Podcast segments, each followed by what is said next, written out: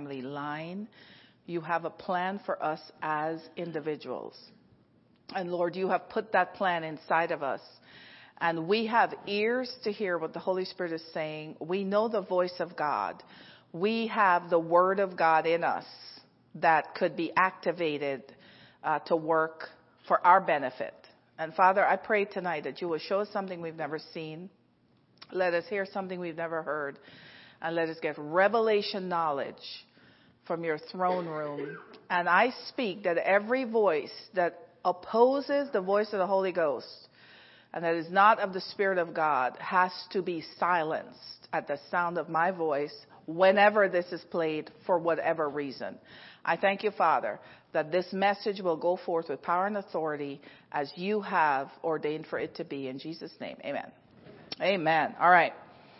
Um, so tonight's message is a very long title.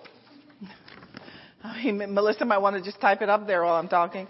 Uh, so here's what it is. Live free. That's the main thing here. Live free.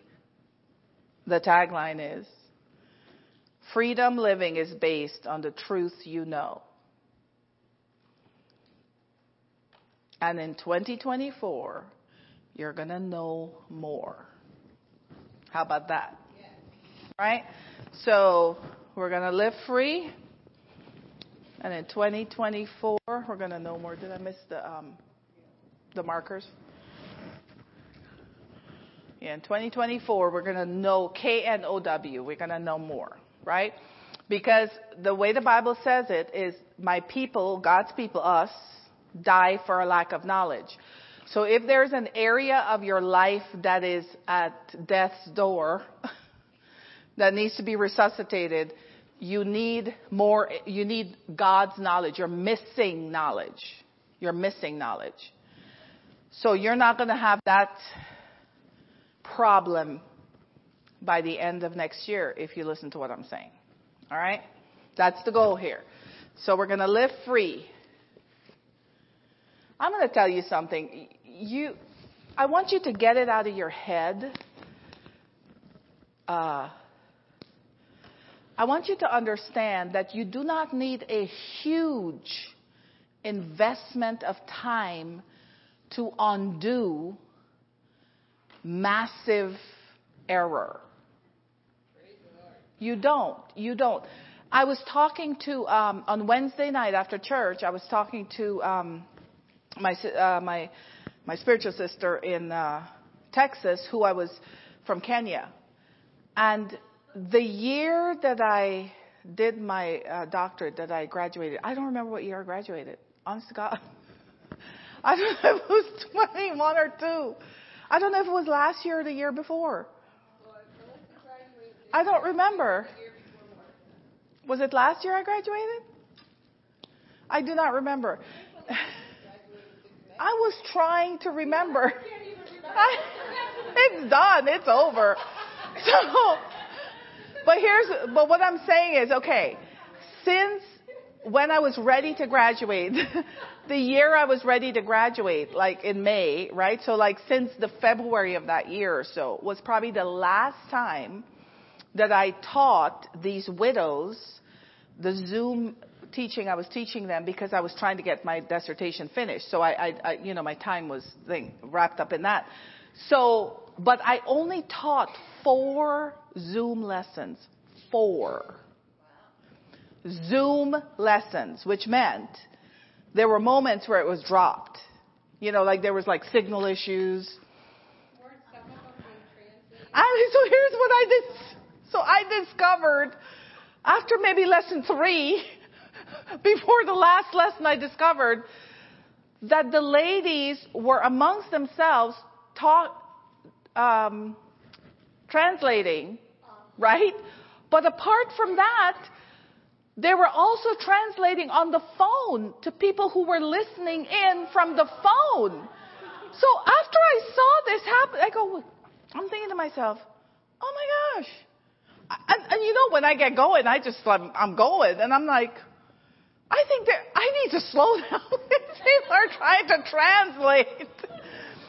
And they were taking these notes and all, and then some of the young men and the young kids were in the room because they were helping to operate the equipment, you know, the laptops that they got, um, so that they could, you know, in case they drop it and all this stuff. But all this is going on. It's not like they had this calm environment where they could just listen without distraction and all this stuff. We're talking a whole bunch of stuff is happening at the same time. Four lessons. And let's say a year and a half later, I haven't talked to them for like a year and a half. Okay? I haven't taught them another thing for a year and a half. Whether they listen to our teachings or not, I don't know. So I got an update from her. One of the group, there were two different groups. So we're talking 250, 300 people. Uh, were, uh, that's being affected. They kept their businesses going. I, I, I taught them how to start businesses and we give them the equipment, whatever. It's still going. So every year there used to be a crisis when it's time to feed the widows for Christmas. Now they just need a little supplementation to add to their profits that they've made. Right? And they, and they're keeping their base, their base money and their base equipment to continue, you know. But four lessons, four lessons. Wow. And they, they, they pretty much self-managing themselves. but, but all I did, what I taught them, I taught them how to treat their families. I taught them how to treat their children. I taught them how uh, they're being controlled and how the caste system works. I taught them that because they're a widow, they wear a label, but that's not who they are. So throw the thing off. And they started thinking for themselves and started figuring out they can make money. that's what I taught them. And then I taught them about faith and and they never heard some of this stuff. They ne- the stuff you hear all the time, they had never heard not one iota of it. And when they and they start putting it in action, I was just like so blessed to hear. I was like, wow. so, I when I'm teaching you, I just want you to know you don't have to settle in and okay, I'm going to take this and then I'm going to work it. It works in real time. So while I'm saying it, if you have an opposing thought that blocked you, Tell the thing, arrest it in real time. Don't wait to go home and arrest it. By the time you get home, it's coming up with an argument to tell you why you should keep it. You gotta arrest it right away. You have to arrest it right away. If you ever see me when Pastor Doug's preaching, I'm constantly on my phone. You know what I'm doing? I'm taking notes. I'm, I'm rebuilding thought processes. That's what I'm doing. I'm typing new information. That's what I do. Every time you see me over there on my phone, that's what I'm doing. So when I look back and I put topics, I have like five, six, seven note pages. By the end of a service, I have several note pages. The reason is I give them topics so that I can go back and search for the topic when I need the information and pull it up and show, and, and I can see what the revelation God gave me. You see what I'm saying? It's faster for me to do it that way than to write it in a book and try to page through to find it because I'm usually on the go a lot. So I could just type in a, a, a a word and it'll come up with all these things. You know what I'm saying? So I just want you to think that way from now on, any message you hear. And you, that could also work for you to throw things out that people are saying that are not of God. So, you know what I'm saying? If a, if a person's preaching or teaching you something and you, that doesn't sit right, don't think about it later throw it out. Yeah, if, if it's not sitting right because of your belief system, you, you know, you can ask the Holy Spirit about it, but don't try to force it in you when your spirit's saying, uh, that doesn't sound Bible. okay. So, live free, and uh, in 2024, you're going to know more. Okay? So I want us to go to um, John 8:32, and this is where you know this verse. Everybody knows this verse. Um, John 8:32. Thank you, Melissa, for putting the whole big title up there. And it says, "And you will know the truth, and the truth will set you free." This verse gets misquoted a lot. And people say the truth will set you free. That's not true. Because truth already exists, and how come people aren't free? Right? The truth doesn't become truth when you know about it. It's always been there. So to say the truth will set you free is error. It's not right. You will know the truth. So whatever truth you know, that truth will set you free. Now the thing you have to define is what is truth and where does truth come from. That's, that's what you have to define. So you know how the new saying in today's culture is, uh, my truth? my truth is not the truth you need to know to set you free. The my truth movement is going to put you in bondage. Let's just get that clear. Okay? There is no my truth. I don't want to know my truth. I want to know the truth. So there's only one place that the truth is. And that is where? The, the Word of God. The, the truth. Knowing the truth. Okay? So you have to know this. If of all the things you gotta learn and know in the Bible, you gotta know this. You have to know the truth.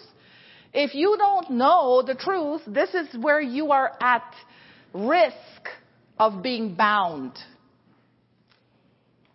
If you don't know the truth, you are at risk of being bound. Every place you are fuzzy on, you are at risk of becoming in bondage to the devil and to sin. Right? So you may think you're a goody two shoes and you don't sin. But, but you have the risk of sinning in areas for which you lack knowledge. And by sinning, first thing you would run the risk of is disobedience to God. That's a sin. Okay? That's the first risk of sin you run is to disobey God from not knowing the truth. The second, the first risk is disobeying God.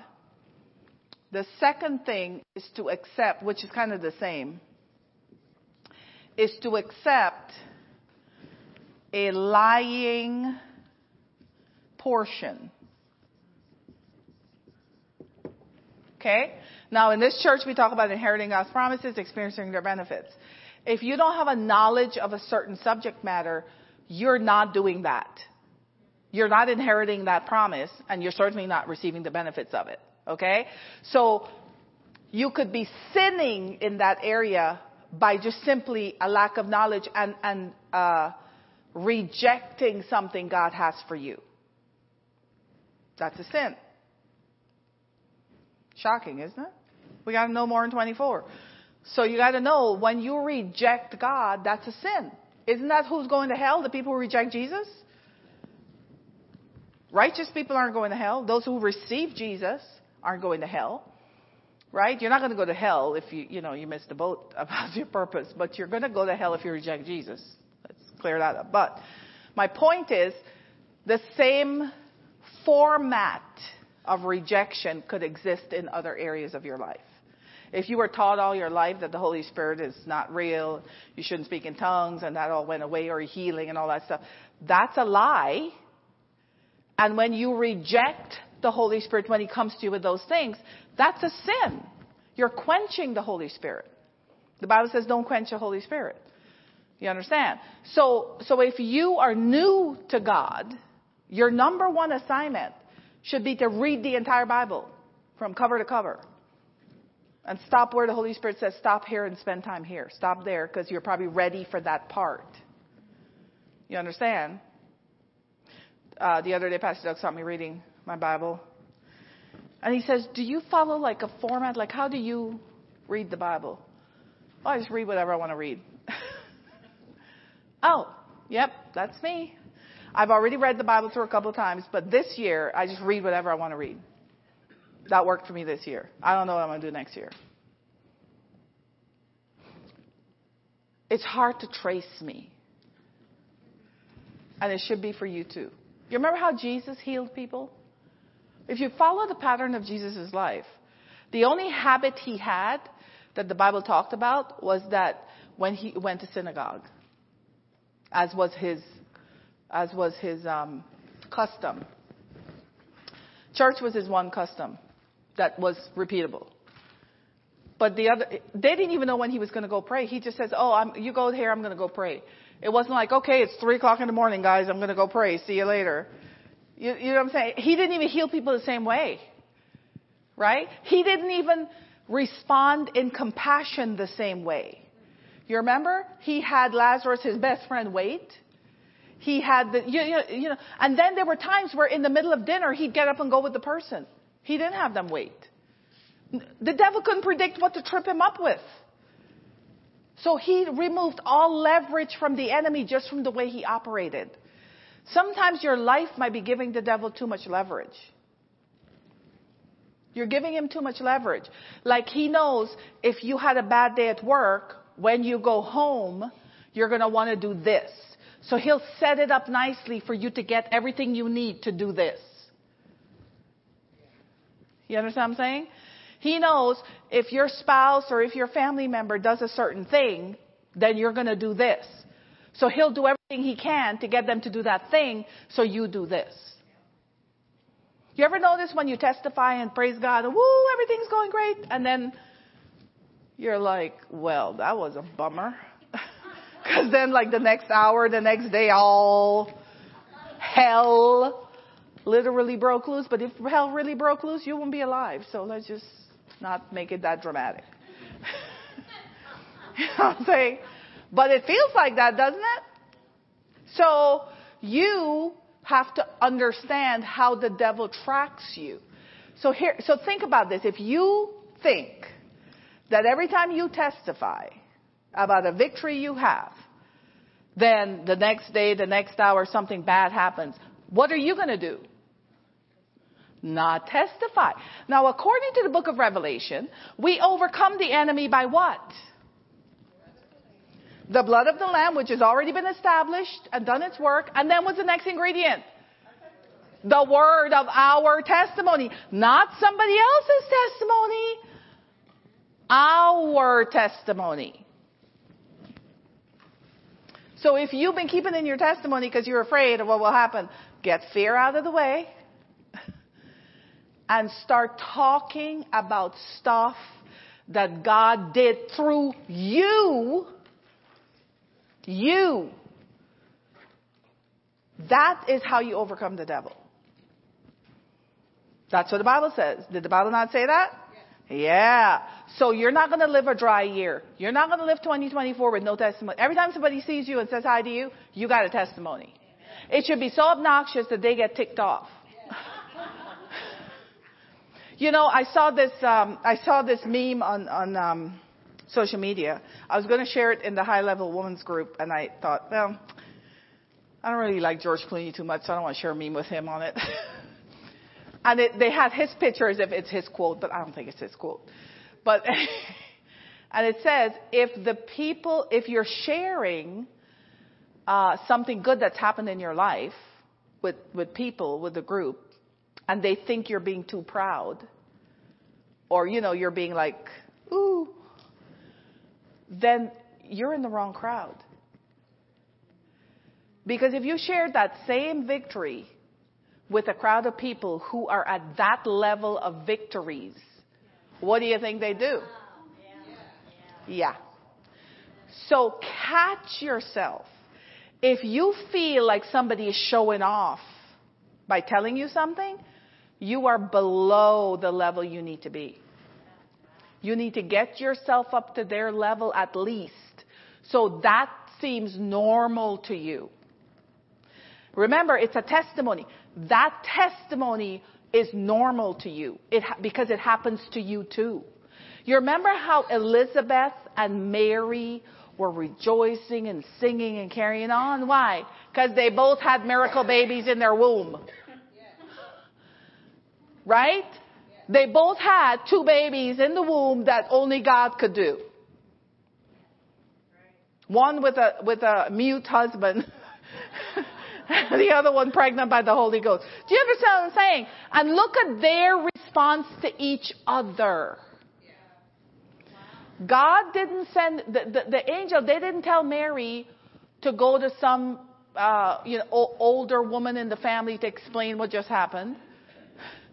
They told her, your cousin, Elizabeth, they, they told her where to go, which level of people to be around during this time. Do you understand? So in your 2024, you need to fix your friends list. Here's my challenge to you. I'm going to challenge you, okay? Take the first quarter of 2024, three months. I'm just telling you to do three months. And minimally, potentially, completely. But this is a shock to your system, so I'm going to use the word minimally. okay? Communicate with the people who are at a low level in your life that you know. Just, just don't mix with them too much in 20, the first quarter. Just shut it down. Just be busy, plan things, and put yourself in places with people who think higher than you. You have a couple weeks here before the end of the year to, to make a list of those people. Yeah, like for real. You're the networking lady. You understand what I'm saying? Uh, test yourself. I'm just, you test it and you, then here's why. You're gonna have your own testimony about this. You're not gonna hear, you know, in January we have a report from the women. So how many women have had more robust relationships? Oh, I do, I, and then you're like, oh wow, that's so nice. You could, uh, you're hearing the same information I'm hearing. Okay? Test yourself in 2024. And here's how you test it. The first objection to something wonderful you want to do Clue number one. Let's put you on the um, suspend list. yeah. You know how, you know, Facebook tells you, would you like to mute this person for 30 days? Mute them. They don't have to know. You're busy every time you have to be with them. You, I mean, take this year and do that for yourself. I'm just saying, the first quarter, that's it. The people who get you so upset, every time you're done talking with them, you're like, you know what I'm saying? Ration your time with them. If it's a, if it's a spouse, like please, do not separate for three months. Let's get this clear. Men, I'm not telling the woman to leave you. But here's what you do if it's a spouse. Here's how you work this. You might be the problem. You may very well be the problem. You may want your spouse to be something that you don't have the guts to be. And you want them to be it first. So you're supposed to straighten yourself out, but instead you keep harping on them like some nag. That's not a swear word in America, is it? Okay, good. One time I used a swear word at a company I was working with, but it's not a swear word to me. And everybody was like, and I said, did I mispronounce something? No, no, no, you pronounced it very and then I said, okay, it's very obvious that I did something wrong, but somebody please tell me what I did wrong. They said, that is the worst curse word you could say when you call a person a name. I went, oh, well, oh my gosh. File that in never saying that word again. yeah. So, that's why I asked. Okay. The Bible talks about a nagging wife. Did, did the Bible not talk about a nagging wife? And incidentally, the Bible refers to a nagging wife as a building problem. Uh-huh. So we're going to talk about that at the conference, maybe, if it comes up. But think about it. By the time the conference comes up, you guys will be like testimonials of what works. You know what I'm saying? All right? You take the challenge if you want. For the first three months, you're going to start paring your list down. So guess what? If after three months your life has just taken off from not having these people so close, I think it's a no-brainer what's going to be happening. so if you find one person that helped you get higher, right? Then at the end of three months, what do you think you should do for the next three months? Find more like them. you see, I, I'm sure they may know some that you don't know. That's the people you don't want to be shy around because they're not going to pet you to bring you into their group. It's either you take it or leave it. You understand what I'm saying? You know that when they do the double jump rope thing, two people are swinging the thing? Yeah. Do they stop? Oh, here, set yourself up. No, they just keep going. you want to jump in, jump in. Everybody's jumping in. Do what you want to do. You understand what I'm saying? They don't go, oh, let's help her. Uh, no. Keep swinging. Think of it that way, okay? People at a high level, they're not sitting around waiting for you, beg you to, oh.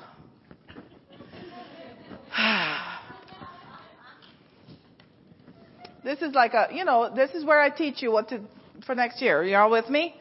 All right, now. This is just one verse, but we got a lot out of it. So, you're not living your truth. Scratch that vocabulary from your life. There is no your truth. Your truth is so weak, you don't even have a clue. okay? There is no your truth. Don't follow anybody else's truth either. You need to live the truth. There's only one, the truth. And it's from the Word. You know, Josiah plays instrumentals sometimes in the car, you know, and he'll, I know he's testing me. I know he is. so I go, Mom, what do you think? I said, you know, Josiah, something about that is wrong. It's itching in my spirit. It irritates me. Who is that? And what is that? And he'll say, oh, well, it's this. I said, uh uh huh. What do the words of that song say? Because that irritates me.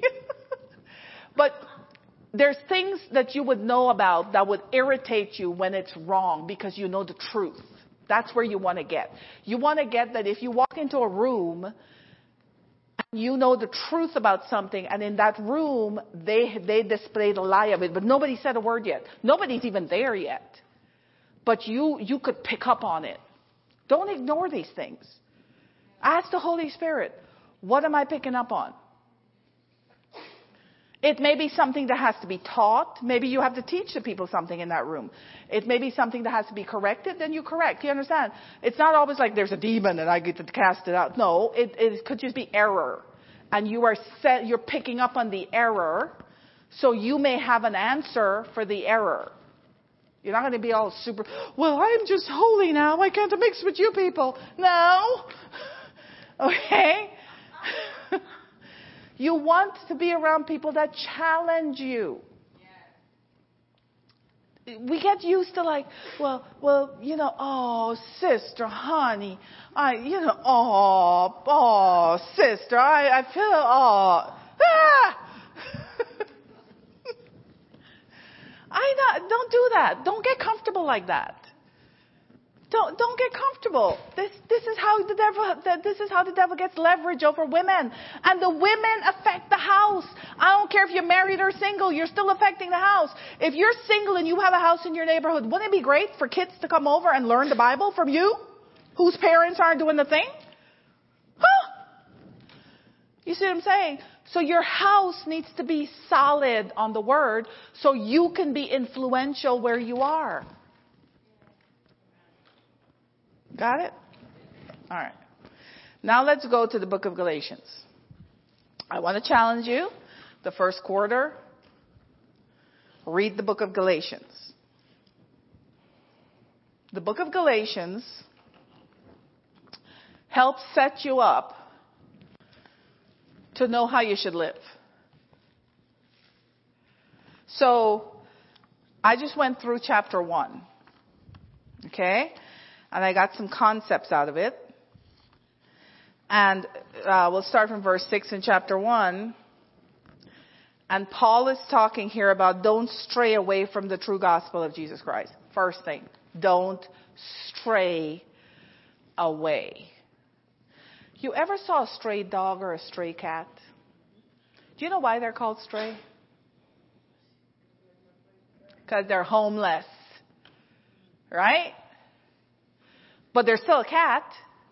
and they're still a dog, but they're homeless, so they're called stray cat. You may be a Christian. Aha, uh-huh. you see where I'm going with that? Yeah. You need a home. Don't be a stray Christian. Okay? Because if you roam around as a Christian, you're going to lose the truth of the gospel. It's going to get muddied with all kinds of doctrine, and you're going to get confused. That, that, that also goes for the people you listen to online, the Christian preachers and stuff. You still have to be careful. You have to have wisdom. Because for one, you may not be ready for what they have to say. So you would take it. They tell you when you go to Bible school, please do not leave the first year. If, if you do anything, don't leave the first year. Because you, you know enough to hurt yourself and other people. Like you don't know enough yet to, to do anything for, for mankind. So please, but please. Like they do, they tell you that. Just stay, go past the first year, please. do not quit after, because you are the most dangerous person now at the first year. Like you are dangerous. Because you got all this information and it's floating around there. And yeah, just don't leave the first year of college, uh, Bible school, please, right? And Gabe was telling us that the second year of school, we never told him this or anything because we weren't planning for him to leave. Uh, he said, you know, it's when I got in my second year that I grew. He said, I just exponentially grew in my second year of, college, of Bible school. And so that's, that's true. Like his friends changed, his, you know, activities changed, his, the whole thing changed. And he felt tremendous growth in the second year. So, uh, don't be a stray Christian. You must have a church that's the truth. Okay? Don't hook up to an IV of toxicity either, because that's dangerous. All right, so that's in verse 6. In verse 10, don't please people over God. I think every women's book, every women's group, every women's conference talks about not pleasing people. But yet, that's still what every woman does. So I'm phrasing it a little different. Okay? Don't please people above God. Right? So you can still please people, but the priority is different. Because I don't think there's any woman that doesn't want to play. Like, I think it's just in us to be pleasing to people. Like, who wants to be just. Do you understand what I'm saying? So I think this people pleasing thing gets a little confusing because, like, inside of you, you're like, but I, I want to be nice. So I can't be nice? Like, I can't? Like, I don't know what to do. okay. you don't please people above God. So if you, if this person is causing you, is giving you the, the choice between them doing something that God asks you to do and something that they want you to do, you know what to do. That's where you take the people pleasing. You understand? And they'll find out if they allow you, if they just give it some time and hush, and you get to please God, they will probably be the one that benefits the most. Because what that person is trying to find is priority with somebody, right? So they're just out of sync and out of time.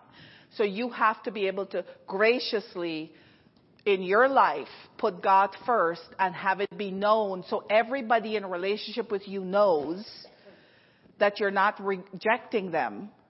You're simply doing a priority of God first, and then you'll get to them. You see how that makes it a little better? So you don't have to squash people pleasing. so I was listening to the podcast, the um, Tapestry podcast from uh, Pastor Nadine and and uh, Melissa. I almost called you Elizabeth there for a minute, but no why. But uh, anyway, uh, and you were talking about Mar- Martha, Mary and Martha, and all of a sudden the Holy Spirit says, "So, Do you not think I want people to take care of meals and stuff? And women, we always have this problem trying to justify this, right? Because in reality, if we ain't cooking nothing, where's it coming from? You know, if, if we clean the house, who's cleaning the house? Like somebody's cleaned the house, whether it's me, the guy, even the kid, somebody's cleaned the house. okay? But the Lord showed me it was out of order. Martha was trying to do something during the time that was not allotted for that thing. As do Christians. So in the first quarter of this year, you look at your schedule and you speak to it that everything that takes a date of your assignment with God at His house has to be pushed over so He can be put in that spot. You're getting a head start. You could get the calendar out and talk to it. This is you doing what you can do. You understand? And then God will do what He needs to do to make what you are showing in your heart as a priority happen. You see? But if you look at your life this past year and see how many times you made a decision to attend church, attend something your church is doing, do something based on availability after other priorities have been put in place. Check your, check your year and see if you've done that. And you need to decide what you want to do this. Do the first quarter. I'm telling you the first quarter is all I'm asking you guys to do this. If it works, rinse and repeat. Three more times, and then you make it to the end of the year. Okay? That, instead of telling you the whole big year, that, that makes you feel like you got 12 months to work on this. Ah, three months. Okay? Three months. And take it to the 30th, not the 31st. it's a little inside joke with me and Michelle there. So, um, so, okay, you see what I'm saying here, right? So don't get involved. Okay. Don't please people please over God. All right. We got that? All right. That's in verse 10. Verse, um, 13. Uh, don't, oh, this is a big one. And people do this and don't even know. So listen to everything I have to say and then I'll explain. Okay. Don't be involved in anything that would destroy God's church like Paul did. You remember how he's persecuting Christians? Before God, God witnessed to Paul, by the way. Paul did it systemically. So if you read this verse in verse 13, he um, he did the system. I think it's the passion that might say the word system. But he yeah, he worked a system. He worked through the system of religion to persecute the church. Get out of any systems of religion that you're part of. Just the first quarter. That's all. Knock them over for just one quarter. Any system of religion that you're involved in, remove yourself from it. And don't destroy the church. So God, the Holy Spirit will show you how to do that. So, so okay. So what are some examples of things that would be? Yeah, you need examples. You're like, what the heck is she talking about? so I call up Miss Arlene and I say, Hey, Miss Arlene, you know, I saw you at church on Sunday. What did you think of the service? Oh, I thought it was great. Really? You know, we don't have this here. Thank God. We got rid of that many years ago, but I'm giving you an example because other people listen to, right? You know, I just thought that, you know, maybe the, they could have sang two more songs. For heaven's sake, they should have sang two less songs. You know, like the drums were a little off today. I don't know what happened to Pastor Doug. He seemed a little tired, you know, whatever. If there's a guest speaker, well, you know, I looked him up online and I don't think they're up. Uh, you, you see, so what you've done now, you took your seeds that you would, the, you come over to Miss Arlene, you're planting them in her. Cause, because, uh, nobody wants to be upset alone. Yeah. So you got to find somebody else at least that would make you feel comfortable keeping this. Because then it kind of somehow in your brain it makes it lawful. Two people are doing it. So I stopped listening to, I, I said this last December too, that I stopped listening to somebody because they kept talking bad about the church. I couldn't take it. I thought it was just like a phase, like, you know, maybe one, two messages, they had a bad, they called the church up and they didn't want him to speak or something. But man, this is like the whole thing. I I can't listen to that. I cannot, I don't care what revelation you got from God. This does it for me. I can't listen. So, that's what I'm talking about. Don't participate with people who will disrupt and speak against God's church. Now, I take it further than what you may take it, and it's up to you and the Holy Ghost. I don't participate with anybody that doesn't believe in tithing. Because the Bible says to bring the tithe to the storehouse. And, the, you know, when you think of, think of the local storehouses everywhere, they're, church, they're buildings, they're churches that God has asked to be maintained so that He can send people to them to be fed and grow up. So I, if I find a minister, this, this was a big revelation when the big minister came out and started saying it. And then we saw all these other ministers that we didn't know started going, yes, I've thought this for years. Finally somebody is saying it. And I thought to myself, well, you are finally exposing your belief system and I'm so happy to see it. You see? So I'm not telling you to do something I don't do. I do this ongoing all the time. Right? So, then again, I'm the girl who could break up with a guy and just walk away. I say, bye, see you, nice to know you, goodbye, walk away. I find there's people who can't do that. As I discovered with my son, he just couldn't do what I was telling him to do. So I guess there are people who have that. I personally, I am hooked up with God. He is my full time, full supply. He gets all of me. So if somebody is coming in the way of that, they go, he stays. Like I've resolved that since I was a little child. There's no ifs, ands, or buts about it. This is why I didn't have sex before marriage. Because that was not part of my plan. It sure wasn't God's plan. So that kept me. I didn't have to worry about it. I had to be like, oh, I don't want to be tempted. I can go way up to the edge and walk right back. I'd be just fine. Because I already had a plan and you're not going past my plan. Do you know what I'm saying? So you have to seal some things in you that nobody could convince you otherwise. This is your first three months to get that settled. Right? Like I told you guys about the miracle of my foot. I think I had this problem last season. I don't know how many years I've been dealing with this foot thing. I think actually since my parents were sick and I was taking care of them, I have a feeling I got stressed out. It wasn't a feeling. I was physically stressed out.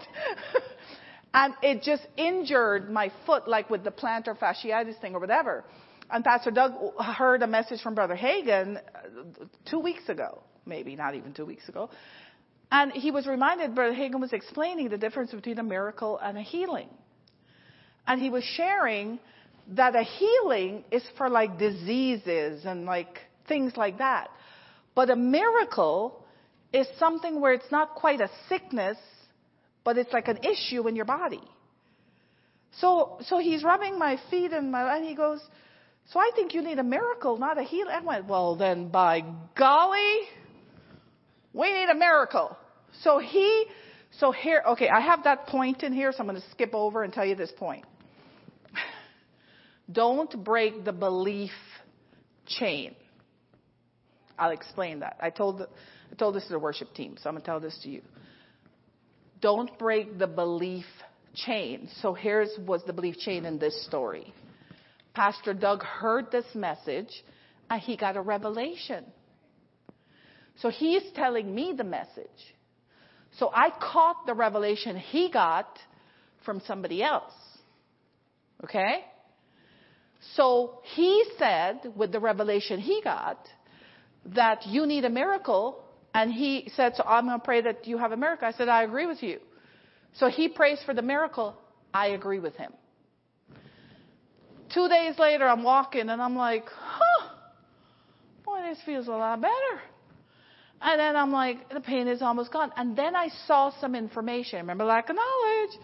I saw some information that showed a spot in your calf muscle that causes this pain in the back of your foot that might be the culprit. So I felt mine. I went, ooh, that is the culprit. so I had tools that I've had for years that were the tools that needed to work on that part of my calf muscle. So I started working it and the thing released.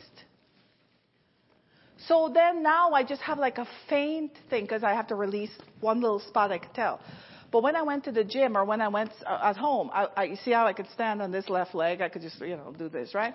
Well, this one I, I couldn't. I was like, oh, I couldn't. I couldn't stand up on my toes on it. It was so painful.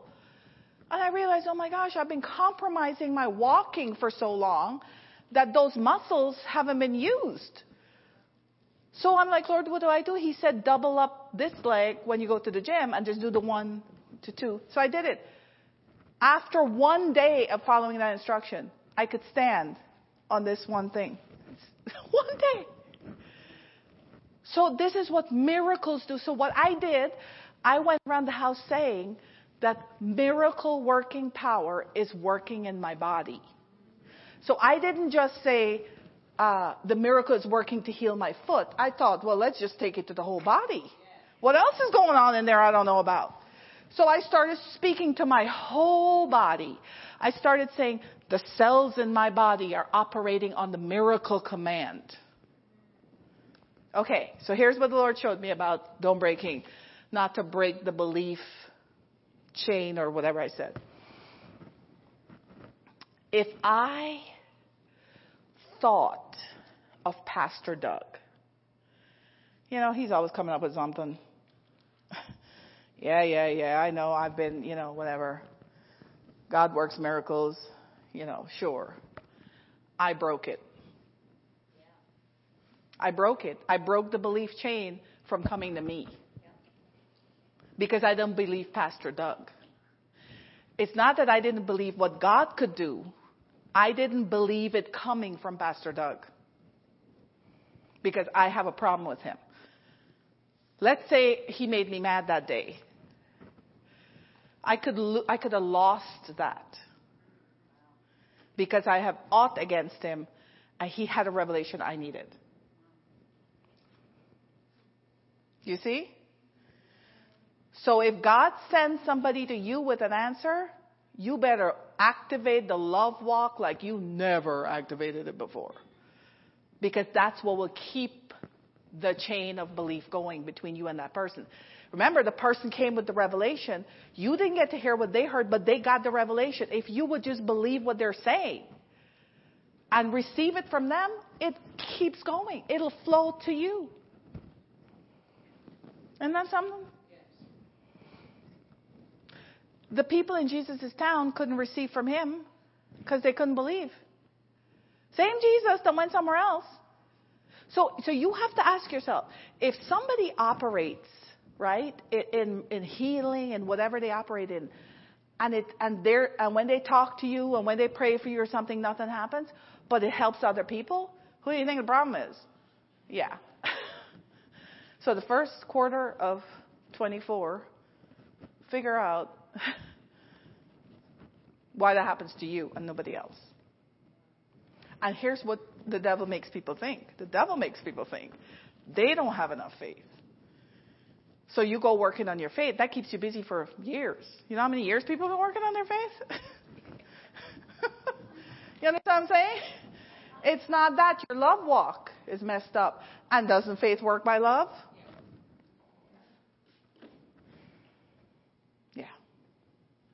And you can test it. Let's say in that particular case, nobody else has spoken to you about the subject in your life except that person, right? By the way, God's not going to send another person. You just have to get over it. So, but you have faith for other things. It's not that you got faith for other things. It's that you like the other people the other things are coming from. Watch, check it and see. Check it and see. First quarter of 24, you're going to check this stuff out. You're going to prove right or wrong. That's what you're doing. Everybody with me? All right. now let's go back to Galatians real quick. So I'm back in Galatians. Okay. The fourth thing, I left off at the third thing, right? Don't get involved in anything that goes against God's church and all that. Just walk out of the situation. Don't try to make somebody feel comfortable talking bad about the church. You get up and say no. I, I don't tolerate this nonsense, and this is toxicity in my life. Go find somebody else to talk about that with. Just don't do it. Okay. Number four, you have to understand that being a disciple of Christ means that you have a mandate to go to the world. You have to affect the world. Okay? If you aren't thinking about what your gifting, your purpose, and your call in life could do for the world, you are stuck. You are with low level people Probably you and your cats, dogs, maybe lizard, I don't know, hamster. okay? But you're still trying to solve a house problem when you were called to solve a world problem. Okay? And that is, I'm looking at um, verse, what am I looking at for that one? Um, it's there in Galatians. Verse 16. Let me read my notes because you can't type all this up. You can play the thing again, type it slow mo. You know, you could slow it down to halftime. On YouTube, you can slow the video down to halftime. So you'll hear me talk really, really slow. okay. This is what I wrote. Your audience is the world. Your audience is the world. It's not your family only. It's the whole wide world. When I say world, I'm talking geography. Okay? Not sinners, geography world. Okay?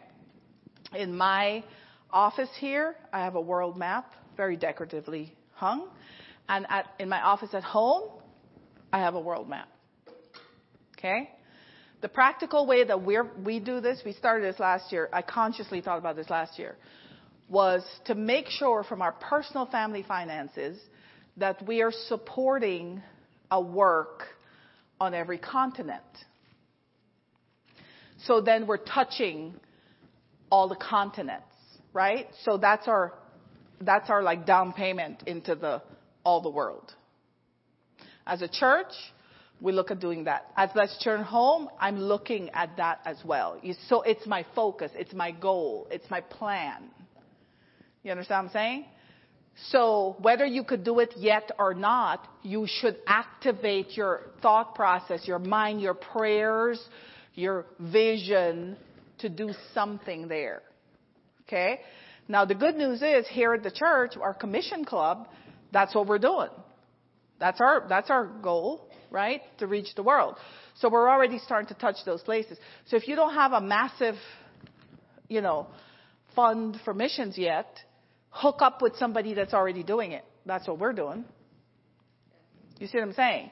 But you are activating that part of God's word for your life. Whatever you do extends into other um, generations. Okay, remember Abraham? So if Abraham didn't get up and leave, don't you think God would have had somebody else in the family line to look at? Or God, thank God it wasn't locked. Abraham answered, thank you, Lord. But you know what I'm saying? Sometimes we feel, sometimes you can get into pride but of holding God hostage. He can't be held hostage. You know what I'm saying? delaying your answers to God. Like, well, you know, Lord, I'll let me pray about who you're praying to about it. If God is let's think about this for a minute. If the Holy Spirit asks you to do something and your response is, I need to pray about it, who are you praying to? Have you ever thought about this? Like people will come and say, I feel, I feel strongly like the Holy Spirit is telling me to do this. And then I would never go, oh, why don't you pray about it? to which God should I pray? to verify the God who just gave me, you understand what I'm saying? Imagine if the angel came to Mary and she went, well, let me pray about it. okay? Is there some other practice going on here we don't know about? God thought you were highly favored. Is he like blind now? What's going on with God? He didn't see your God hidden back there? Do you know what I'm saying? And here's the other thing. Don't be foolish and tell God, well, I don't think I'm ready yet. He wouldn't have come if you weren't. Like it's his work, you know. He's not going to jeopardize his assignment and give it to some loser. He's like, the fact that you were asked makes you a winner. Like think, think, think this way. Think this way. You are in pride if you think otherwise. When you start this, I don't think I'm good enough. That's a bunch of baloney. You're speaking like the devil would speak. He's never going to be good enough. Ever. He can't qualify for nothing. Doesn't even qualify to hear good, proper English either, spoken about him, but yeah. Okay. Number five. Everybody got that?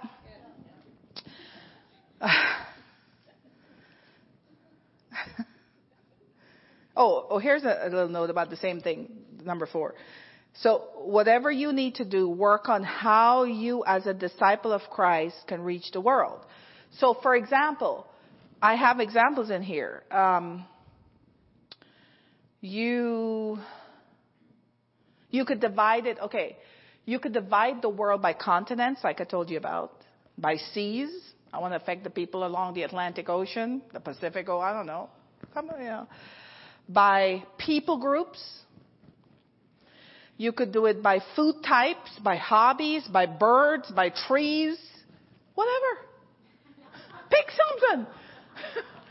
you know what I'm saying? I want to reach all the people that like, you know, black birds. Okay. Do a search on Google.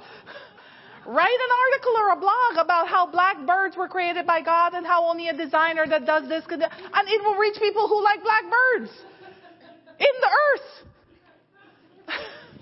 This seems so silly, but this is what I'm talking about.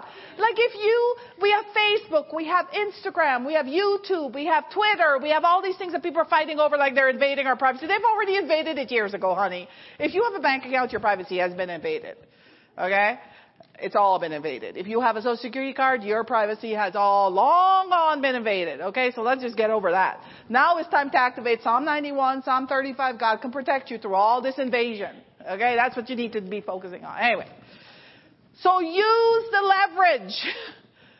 Broadcast something that will attract the people group you want to affect on the earth.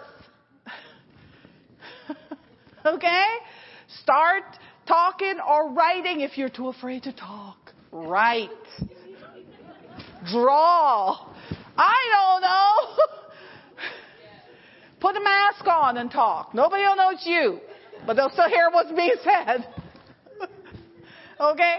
The enemy was using all these things against people for, so he could win. Use it all back against them. It's now normal to wear a mask. Nobody would think anything about it. I mean, they wouldn't. You might even find a group that would actually be attracted to the fact that you have a mask on.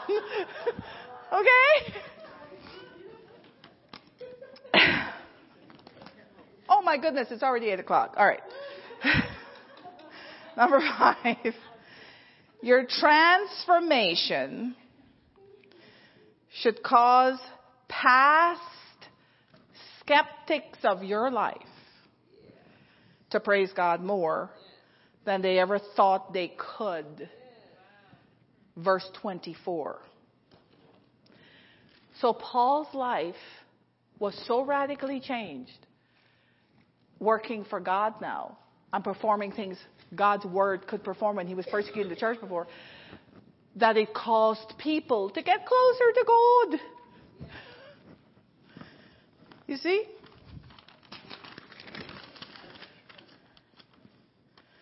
All right. We're going to go till 8.30 tonight. Wasn't that what we say we're?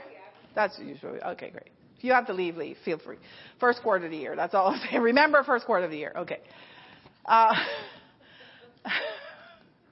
I have like four lessons tonight. I didn't tell you that ahead of time because then you'll be like, oh my gosh. All right. So, yeah, one for each quarter. There we go. Okay. But sample them all in the first quarter. Okay. I wrote this down. Listen to it first, and then you can write whatever you want to uh, write from it, okay? Bondage is when you have a desire to make a difference in the world, but you don't have the energy of personal will to follow through and do it.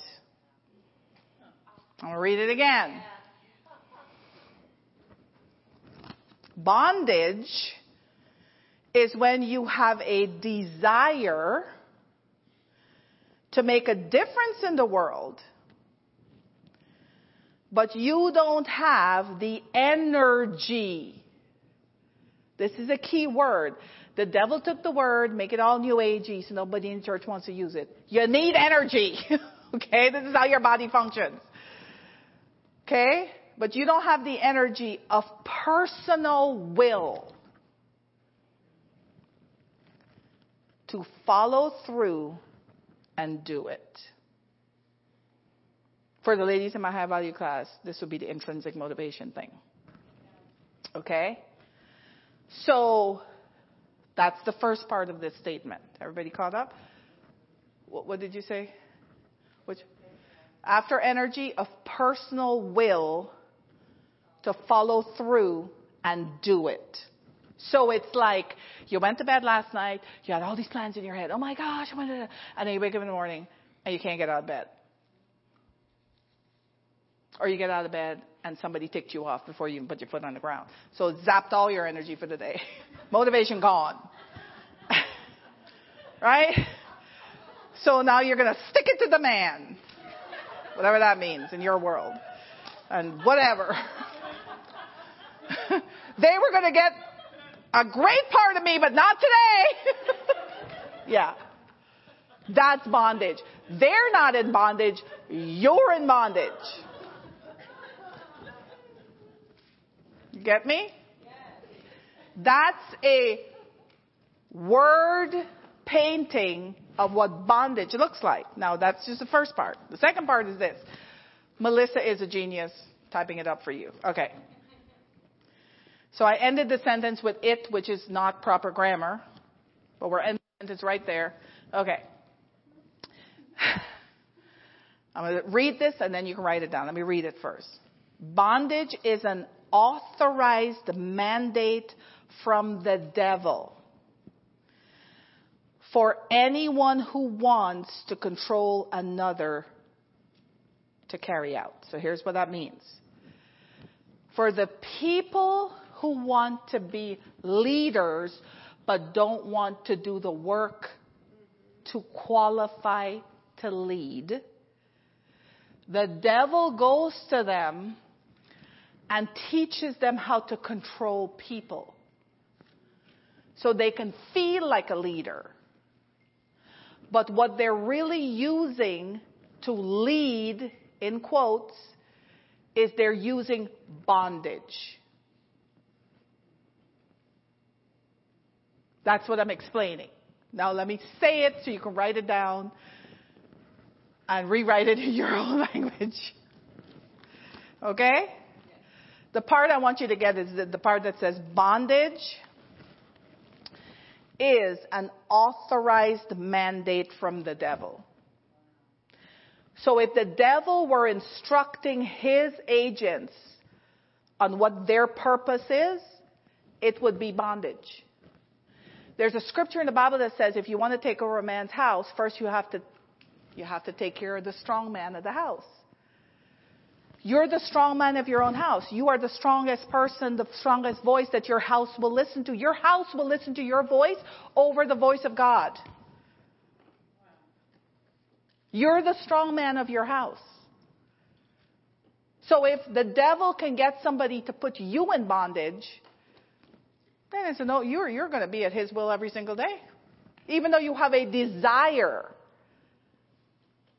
to do something great, you have decided to stay bound by being controlled. That's the gist of it. Okay? So bondage is an authorized mandate from the devil for anyone, I should say, for anyone to use if they want to control another person. That's the best way to put it. Now you see how I write books. I read it again and I go, oh, Lisa would say, could you explain that to me? And I'd say, this is what I mean. She'd go, well, write that. I'd be like, oh. That's how we edit books. She'll go, okay, just write that. Oh, oh, all right. I can write that. okay? All right. I can't repeat what I just said. So if, if you didn't get it, replay. I think Melissa got it. Okay. Now listen to this statement. It should make you laugh. You should write this down and read it so you can laugh. If you ever have an issue, this will make you laugh. Okay? The devil conserves energy because he doesn't have a lot of it.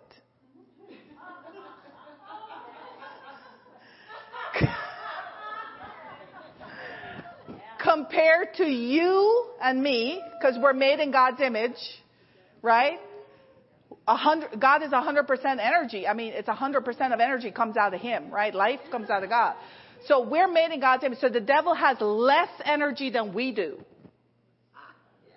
You ever thought about that? So, so, so let me read that line again so that Melissa can type it out, okay?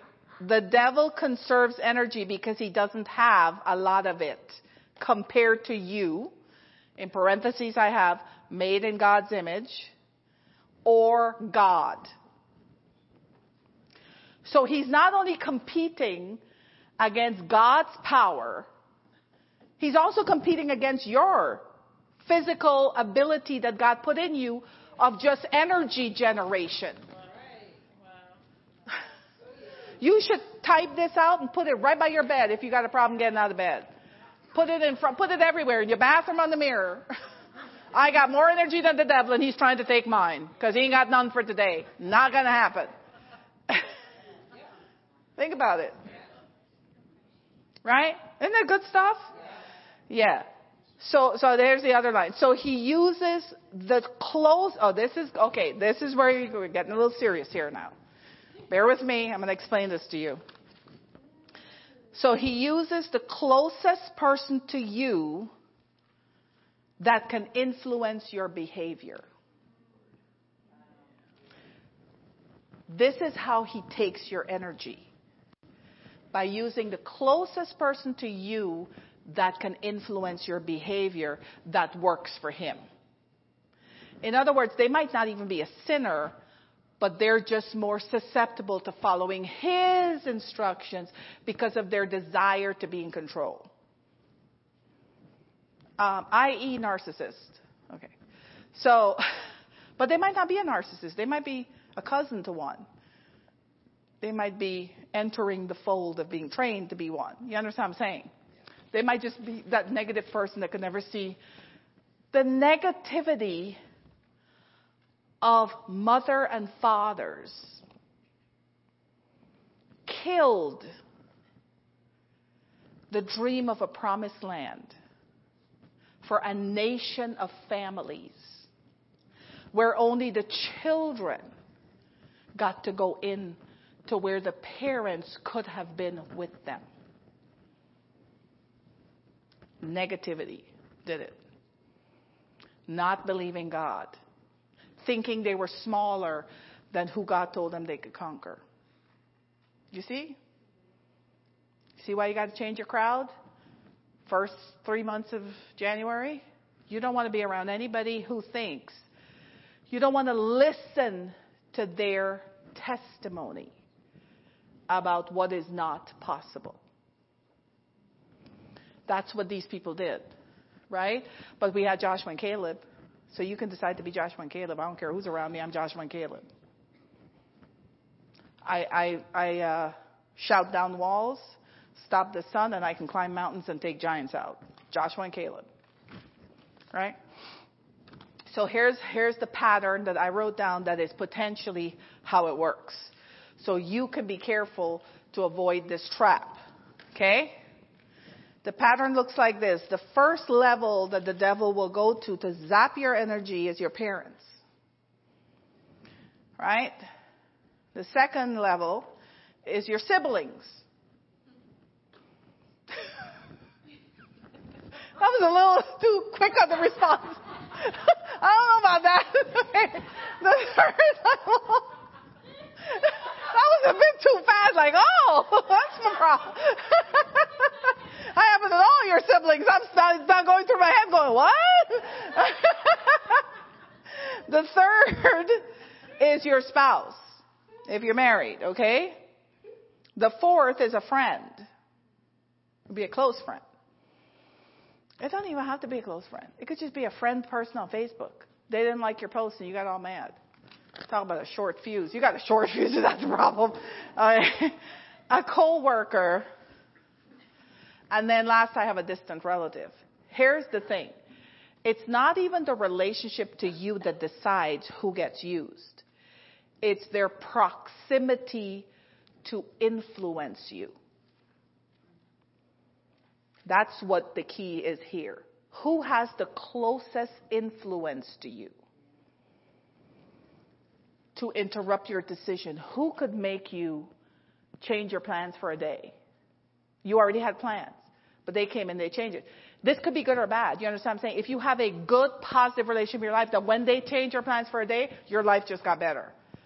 Okay, I'd go with that change of plans. But if you have the opposite happening, every time you change your plans, things get worse. Yeah, the first quarter of January, they're going to be put off till January, February, March, April, April, April, April. We can talk in April.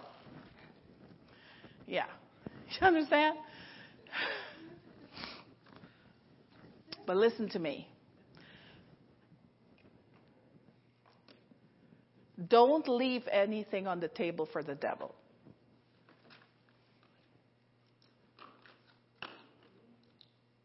Write that phrase down. Don't leave anything on the table for the devil. So here's how I live that. When somebody opposes me or tried to put me in bondage and I found out, I don't associate with them closely. I make sure they can't influence me, let's put it that way. Okay? But I speak over their life for what they should be before I walk away. About them to God. So I declare that they are this, da, da, and I let it go. My, pa- my process of forgiveness includes that part. Let's put it that way. You know what I'm saying? So that, and it's a model after Jesus and Peter. You remember how Jesus said to Peter, But I pray that your faith will fail not? You're going to deny me. But I'm praying that your faith will fail not. He said to Judas, though, what you do, do quickly. He didn't do anything for Judas. So you got to separate, you know, which ones get what, right? But there was only one Judas, right? But um, you can develop your own process of how you forgive. The point is you forgive. You have to do that like that because the way you get hooked in bondage is through connection. If you don't forgive, you're still connected. You can walk away all you want, but you're still connected. So when I walk away from someone, I forgive them and cut them off but I plant seeds in them through the spirit realm. Okay? I got a phone call three days ago from somebody who I hadn't heard from for five or six years, five years maybe.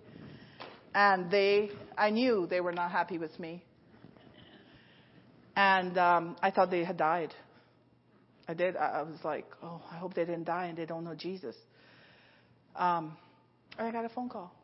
And I went, Oh my gosh, I'm so happy to hear your voice. This was my response to them. because there was nothing in me that thought badly about them because I'm praying for their salvation. So for me, when I heard their voice, I thought, they're alive. This is great. There is still hope. You understand what I'm saying? And then I found out that their husband is alive, who the last time we saw them, the husband was dying. And Doug and I went to pray for them. So while we were there praying, I played the salvation message and they got mad at me. So, but the person is still alive. I was so happy. So right when I hung up the phone, I said, Lord, I pray that laborers that are qualified to go capture them for the kingdom can find them and give them the gospel. I'm calling for angels to go find these laborers and get them to them. You understand what I'm saying? So, so they were deciding what to do about the future. They were all this stuff. Bottom line is, it's restored and they're going to do what they should have been doing the whole time and they never did and all that, blah, blah, blah. So my point is, but it had been five years, at least. But when they called, there was no awkward, like, oh, oh, so how are you? Okay. No, it was like we just talked yesterday. So you got to practice this. This is how you do. This is how, okay, I don't know if anybody's ever, uh, they've been showing these clips a lot recently because it's election coming up. Okay?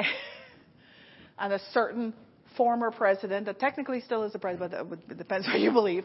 Uh, they showed the different handshakes between the presidents and leaders of countries, and you saw the one where they pulled the person in and and then the, the tagline is like, I'll explain after the the things go off, the microphone goes off, because I'd like to keep my channel. So, but they show how the body language had the power move, right? Yet they were, yet they could still have a conversation with the enemy and negotiate. So everybody's safe. You understand? So, so, so we keep peace. But they weren't keeping peace by keeping quiet, like, oh, I don't want to make you upset. No, they were like, power shake. You know, like they tap the. You got to look at the body. I was like, like I'm in charge. You know, when they stand, they're like this. You know, they're not like, well, you know. so I don't know what all the squinting is about, but. So when you are approaching someone that you perceive to be an enemy, you don't shrink down you grow bigger. Do you understand what I'm saying? Anyone that's an enemy to you, you should conquer. If you are walking in God's will, then you know you're in the right. Do you understand? It's a matter of schematic. Some people just don't like it because they don't like your style. Too bad. This is my job. I'm doing it in my style. you understand? If I did it in your style, it would be botched. Because I don't have enough experience to do it in your style. I just know me. God told me to do it, you know? So I think He kind of wants me to do it my way. Like, not my way or the highway, but like I know how to do it this way. Just let me. But you can't be like, well, I was just hoping that you'd let me do it this way just for one. No! Then that you, you just lose every, lost everything. It's like lukewarm. There's no, nothing. Nobody gets anything out of it. Do you know what I'm saying? Okay. We're covering a lot. You guys got this? Okay. Um, so I have here, you have to think frequency of interaction.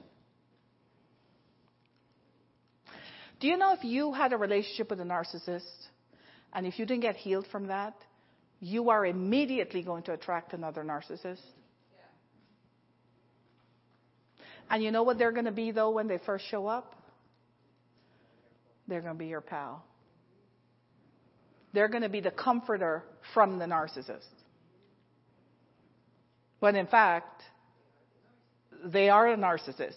They might be worse than the one you just let go of. So if you don't know what a narcissist is, go look it up on YouTube. There's a ton of information. So it doesn't matter if the narcissist was a spouse, a boyfriend, or a family member. you are susceptible to attracting that type of a person again, okay? And you have to have wisdom. God only asked Hosea, was it Hosea who married a prostitute? Yeah. There's one example in the Bible that God asked a man to marry a prostitute, and it was to prove a point. It was not a standard of living. so God's not going to ask you to be a missionary spouse. You understand what I'm saying? The norm for God is not to be unequally yoked. That's the norm. That's that's normal. So that also means within the church, you're not going to be hooking up with people who don't believe at the level you do. Again, you're going to pull yourself down. You don't try to grow somebody so you can marry them. Especially if it's the guy. I mean, seriously. You better show up with some goods. I'm not marrying no weak dude.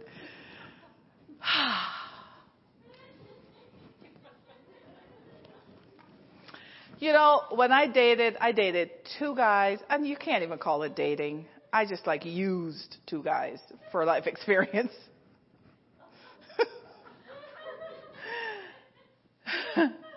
I knew there was no way on this planet I would ever marry them because they don't qualify for what I want for a husband. And this was before I ever got to the season of my life where I met Pastor Doug. I never knew him when I made these decisions. So it wasn't like, oh, there comes Pastor Doug. I better let go of these guys. No, I already made my decisions. My first boyfriend lasted two months. And it was because when I first came to America, I wanted to know what it was like to date a white man because I was planning to marry one. So, oh my gosh, Kendra's here. She's going to hear all this. So, so this guy asked me out. I saw two guys trying to figure out how to ask me. I saw them. I'm sitting there. I'm, I'm smiling to myself like, whichever one asks first is the one that's going to get the date because I'm not marrying either of them because they're both shorter than me. So let's just go. So I'm sitting there smiling. So they didn't fulfill the checklist, you know. You have to be taller than me, cannot be shorter than me. I do, I just can't do that. That's just my personal checklist. It's not a big deal. So the pastor's son lost. the dude was too slow. He's sitting there trying to warm me up. This dude comes and says, Hey, would you like to go out and eat sometime? I said, Maybe. He goes, Okay. I said, Maybe. The other dude just shrunk down when he saw him ask. I thought, You loser. Like, I literally said, Maybe. I was kind of waiting for your offer to come, but you gave up already. Like, you don't even qualify. I'm thinking all this in my head. I was, I was 18 years old. So, yep. So I went out with this guy who asked, so he came and sat next to me in the service. I raised my hand, sang, did everything I would do in church. It didn't bother, I'm not trying to impress. Well, that was very impressive to him actually. When we went on a date, he thought, my God, you didn't even care. You were, I said, well, what do you think? Am I going to like impress you with not worshiping God? This would be a problem. so I dated this guy for two months. He would drive three hours. He lived in um, going towards Pittsburgh. What's um, Altoona? He lived in Altoona actually. Yeah, he lived in Altoona. and He would drive to Ephrata to come on a date with me. Impressive, isn't it? Yeah.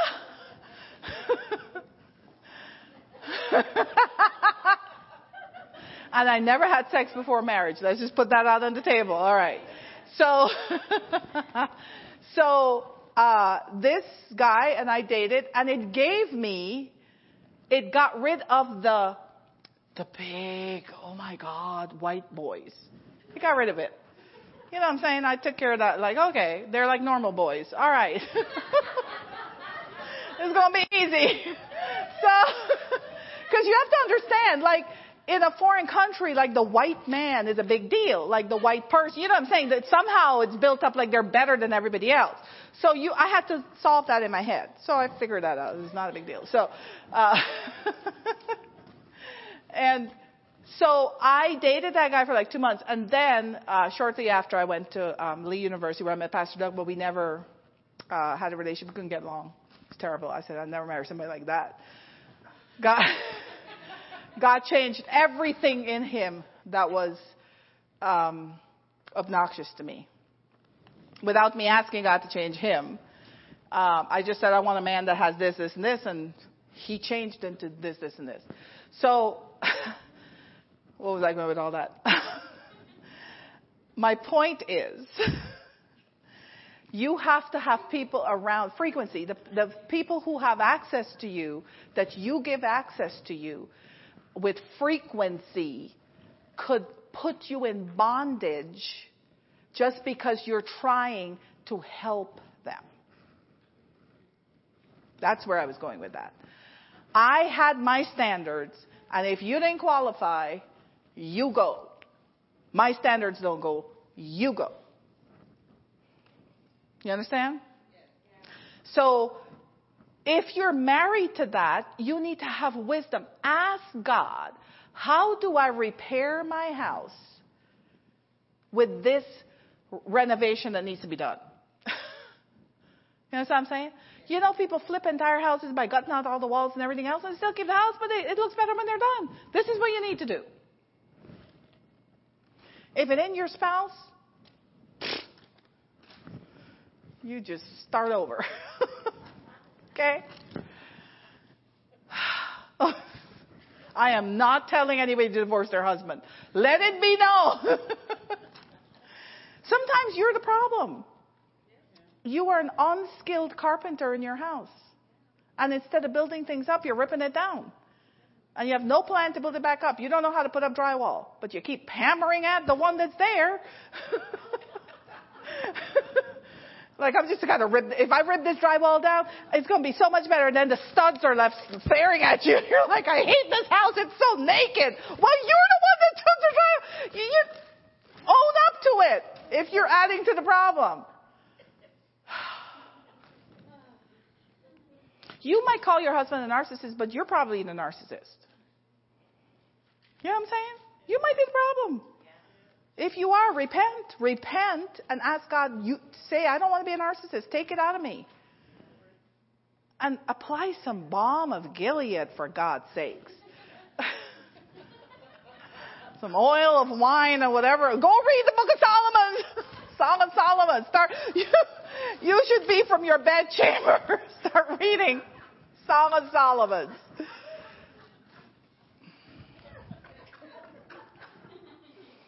Okay. Here's an example for you. Job's attack, it was an attack to curse God and die. That's an attack. Somebody tells you to drop anything of God's so that it could just be over with. That's an attack from the devil. So Job's attack from the devil to curse God and die came from where? His wife. okay? And he didn't listen to it. Then, so that didn't work. So who showed up next? His friends. Right? And they took a different angle. They took God's side.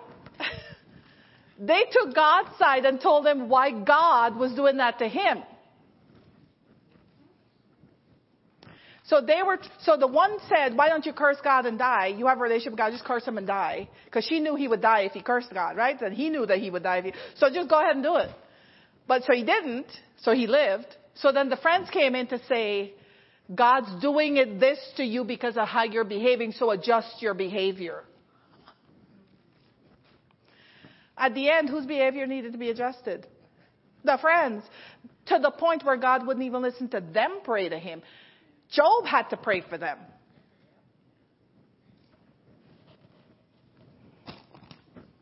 All right? Go to, uh, if you go, put this in your notes, Job 42 is where you'll find the Job praying for them thing.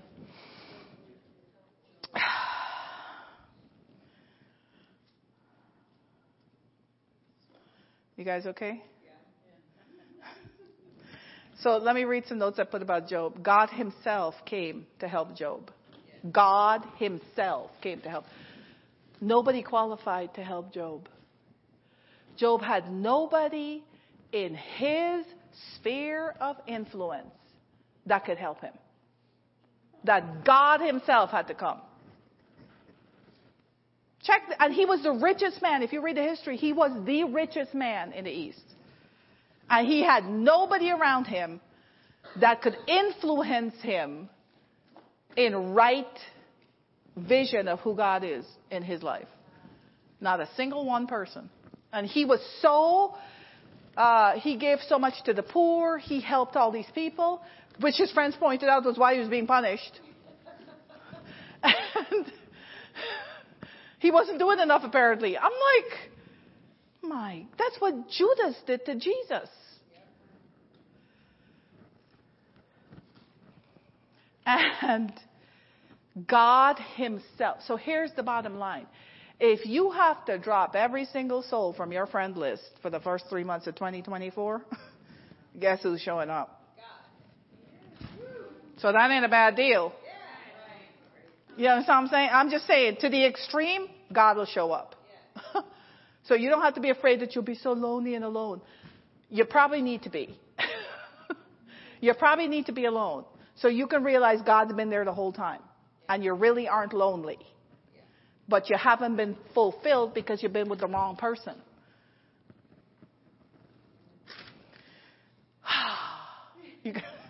Everybody doing okay? You're looking at me really weird. I'm just saying. if you had a mirror. huh? It's weird. What I'm saying is weird. What's weird? a lot of like, hmm. Hmm. they're thinking, aren't they? Thinking about it. Okay. Uh, okay, let me see what else I wrote here.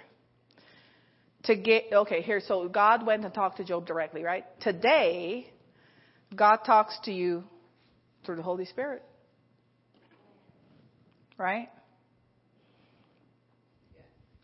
And if you've got a block to objectively listening to Holy Spirit, He'll send one of his officers.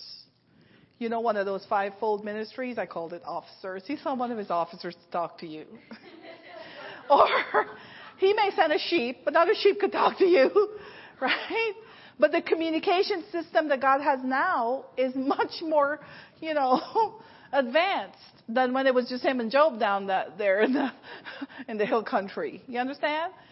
So God had, it's even more higher level speaking now that God has to you. But you have to listen. Remember, I told you don't break the belief system, the belief chain? You have to listen. Stop being so skeptical about people who've had results. You have to be skeptical about yourself. Why, why aren't they working for you? Working for everybody else? How come it ain't working for you? How come it's taking so long to work for you? I'd question that. I question that big time.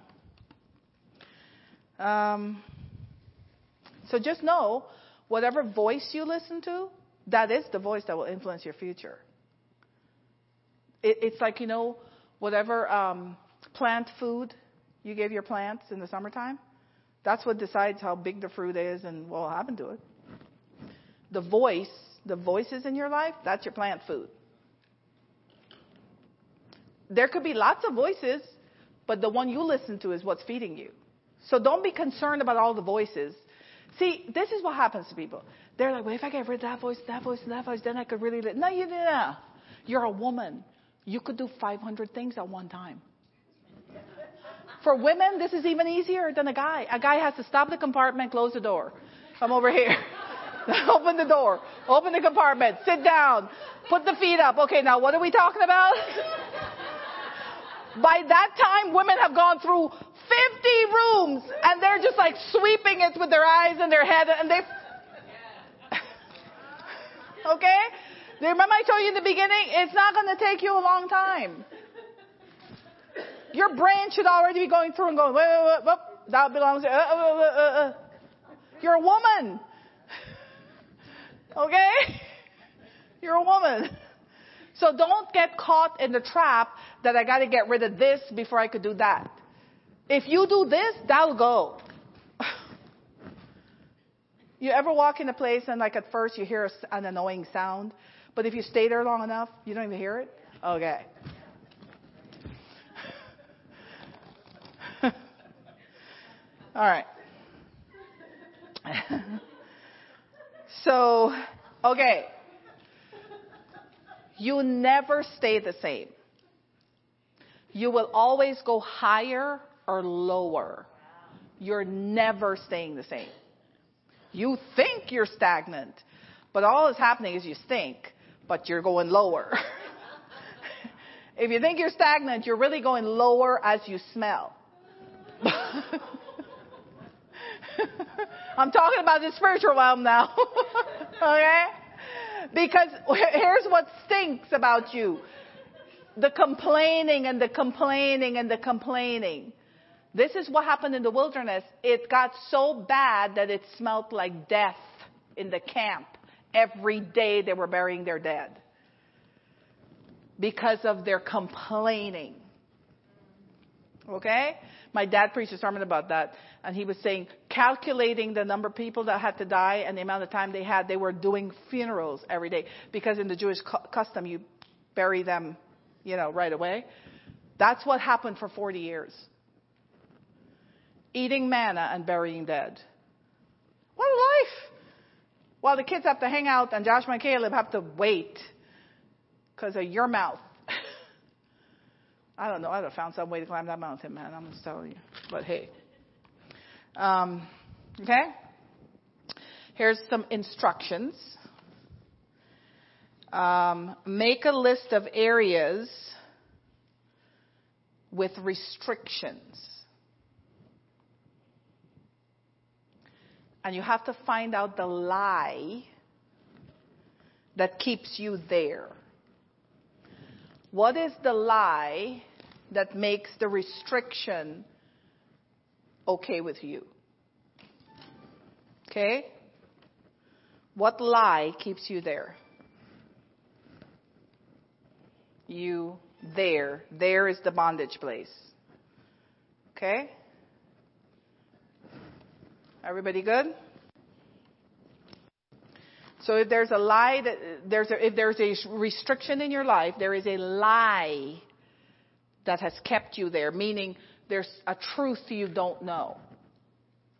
Because you will know the truth and the truth will set you free. So a restriction is caused by a lie that you believe, that you believe is true. Right? Like, like when they, um, when, when young girls are kidnapped and put into that trade, they will defend the person after a while because they believe what the person told them. Right? So they'll start defending the person. So that's the lie that keeps you. Women in abusive relationship, they'll defend their husband till the day they die. Well, because they bought the lie. They don't know the truth, right? Okay. Make a list of your free areas, places that you have freedom in.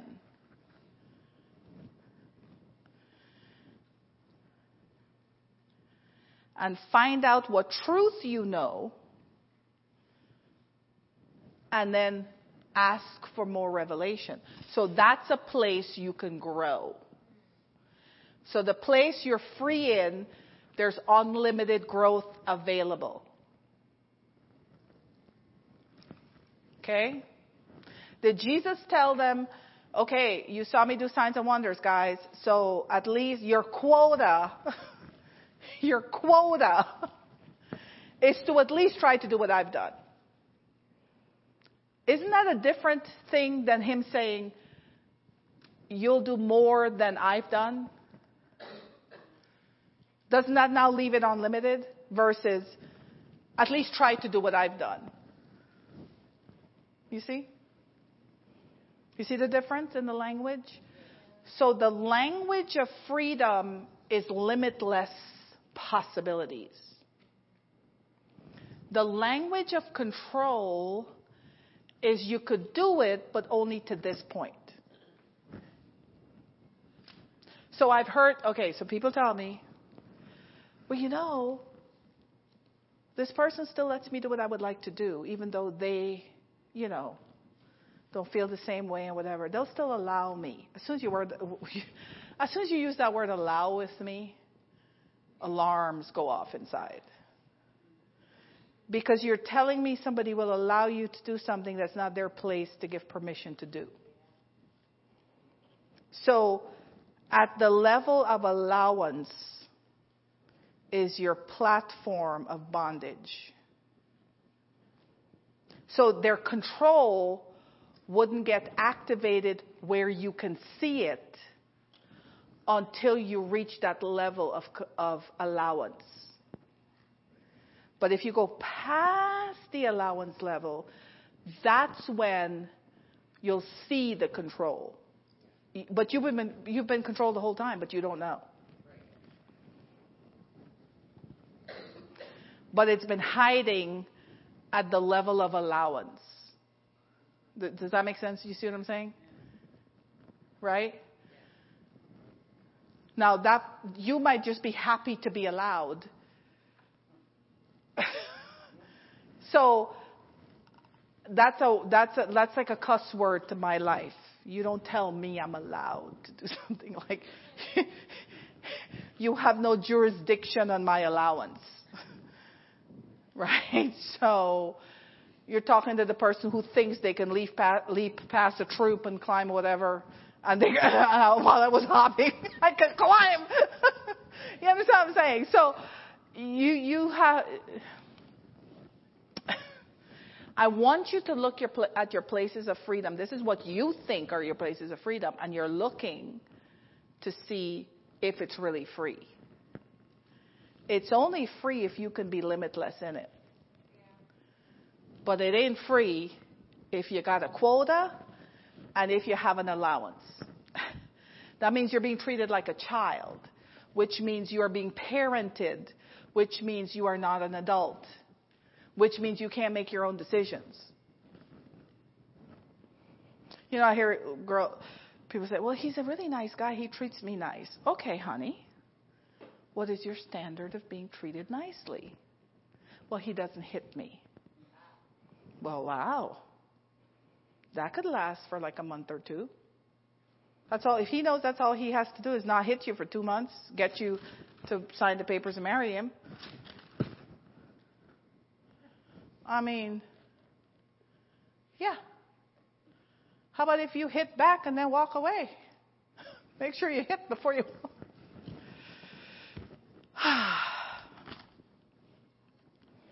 I think I was born with oil on me. you can't tie me up.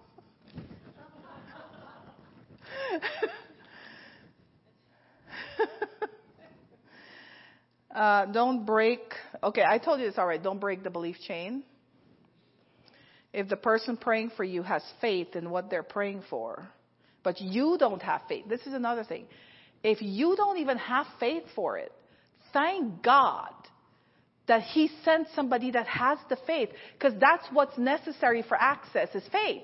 So if somebody's going to come alongside you with their faith, it's like somebody paying for your lunch. You're not going to go, okay, you can go ahead and pay for it, but I'm not going to eat. How stupid!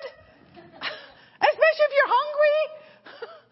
You understand what I'm saying? You're telling, complaining to everybody that you're so hungry and nobody's going to help you and you're so hungry. Somebody shows up and says, here, I'll pay for your meal. And you say, you can pay for it, but I'm not going to eat. It's the same that people do. I'm so sick. I've been with this for years. And they're like, okay, well, let me agree and pray with you. Well, you can pray for me, but that doesn't work for me. Okay.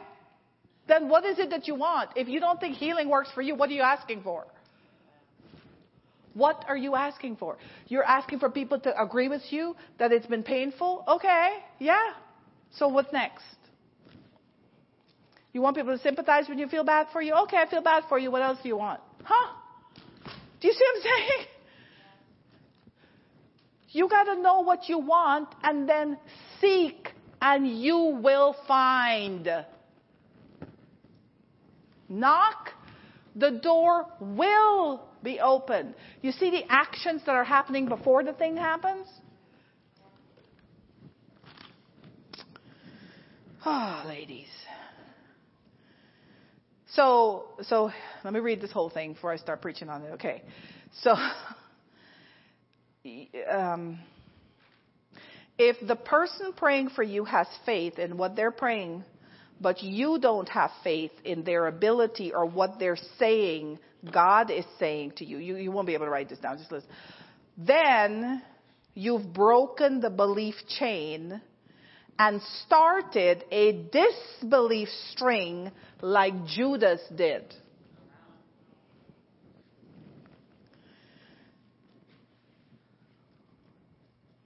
Okay? This is what Judas did when the people came with money to Jesus or any kind of gift to Jesus, right? If you're believing God but keep rejecting his vessels that carry your answer, then what do you expect God to do? So here is Judas, who is the treasurer to the Savior of the world. But yet he thinks that the Savior of the world should do things this way. You understand? This is the same thought process that you're, you're activating when you don't believe, right? Um, okay. So here's my final things. In 2024, know more about God, about yourself, and about your neighbor. Those three categories. You have to know more about God, about yourself, and about your neighbor. Here's why. That completes the love walk. Because you're supposed to love God first and love your neighbor as yourself. If you focus on knowing more in those three categories, you're able to build your love walk properly. Right? It's our love for one another that will prove to the world that we are Christians. That's what the Bible says. All this is so you can get the proof to the world that you're a Christian by loving your neighbor as yourself and loving God first. The first quarter. January, February, March. How many days does March have? 30, 31? Jan, Feb, March. But you're going to go to March 30th, not 31st. You got a day of rest. That's a, that's the model God did. You're going to sit back and admire everything you did. Is it the 20? Is it 29? 28. 28, not 38. That's what I was saying. How many days is 28? I knew one of them has 28, right? So you have an extra day. Oh, no. March 30th? Do not confuse me, young lady. This is all the, all the months combined, January, February, March. So we're going all the way to March 30th is your end of your, th- of your first quarter. Do you understand? You get this what I'm saying? If you want to break it down by months, that's up to you. But within the first quarter, you're working these things out.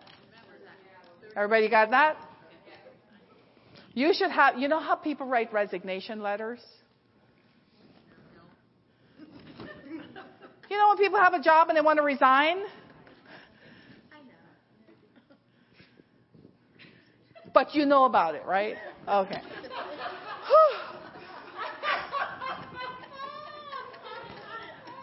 Go online and Google resignation letters. okay?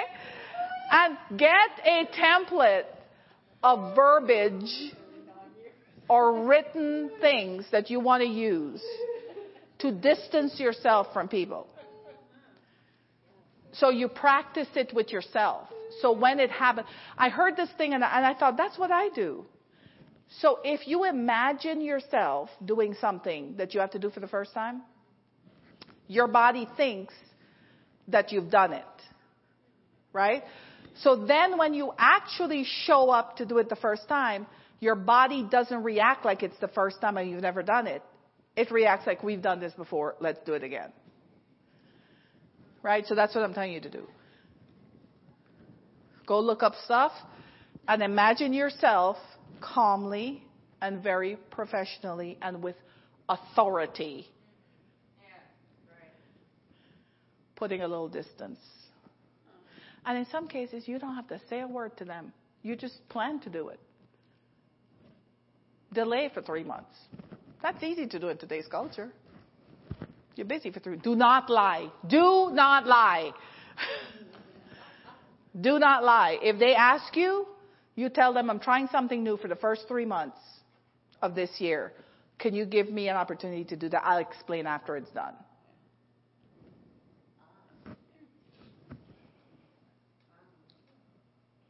And that's a good way to do it. And then when you have your findings, you can explain to them, you worked in my life for three months. And I grew exponentially. but let me explain something that may happen. they may actually be a very insecure person. So they can't wait three months. So they'll go find another person to. You know what I'm saying? If it's a genuine person that wants the best for you, they'll wait for three months. And they'll help you and they'll rise to whatever level you got to. They'll want you to help them get there.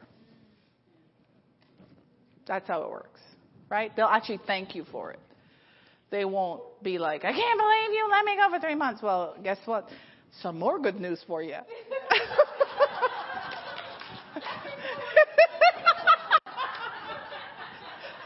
I now deem you free as a bird. you won't have to put up with me forever.